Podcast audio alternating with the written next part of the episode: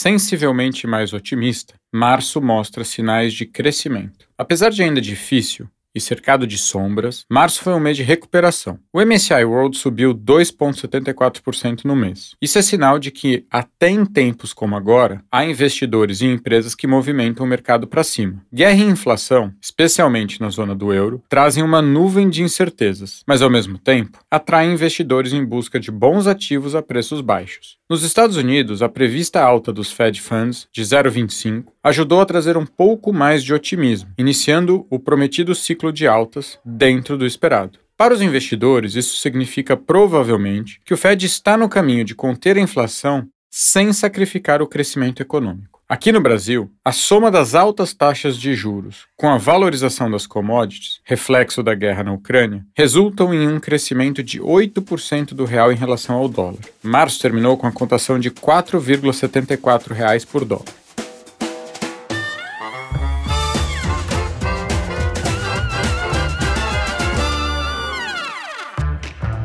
Geo Capital. Invista no mundo todo.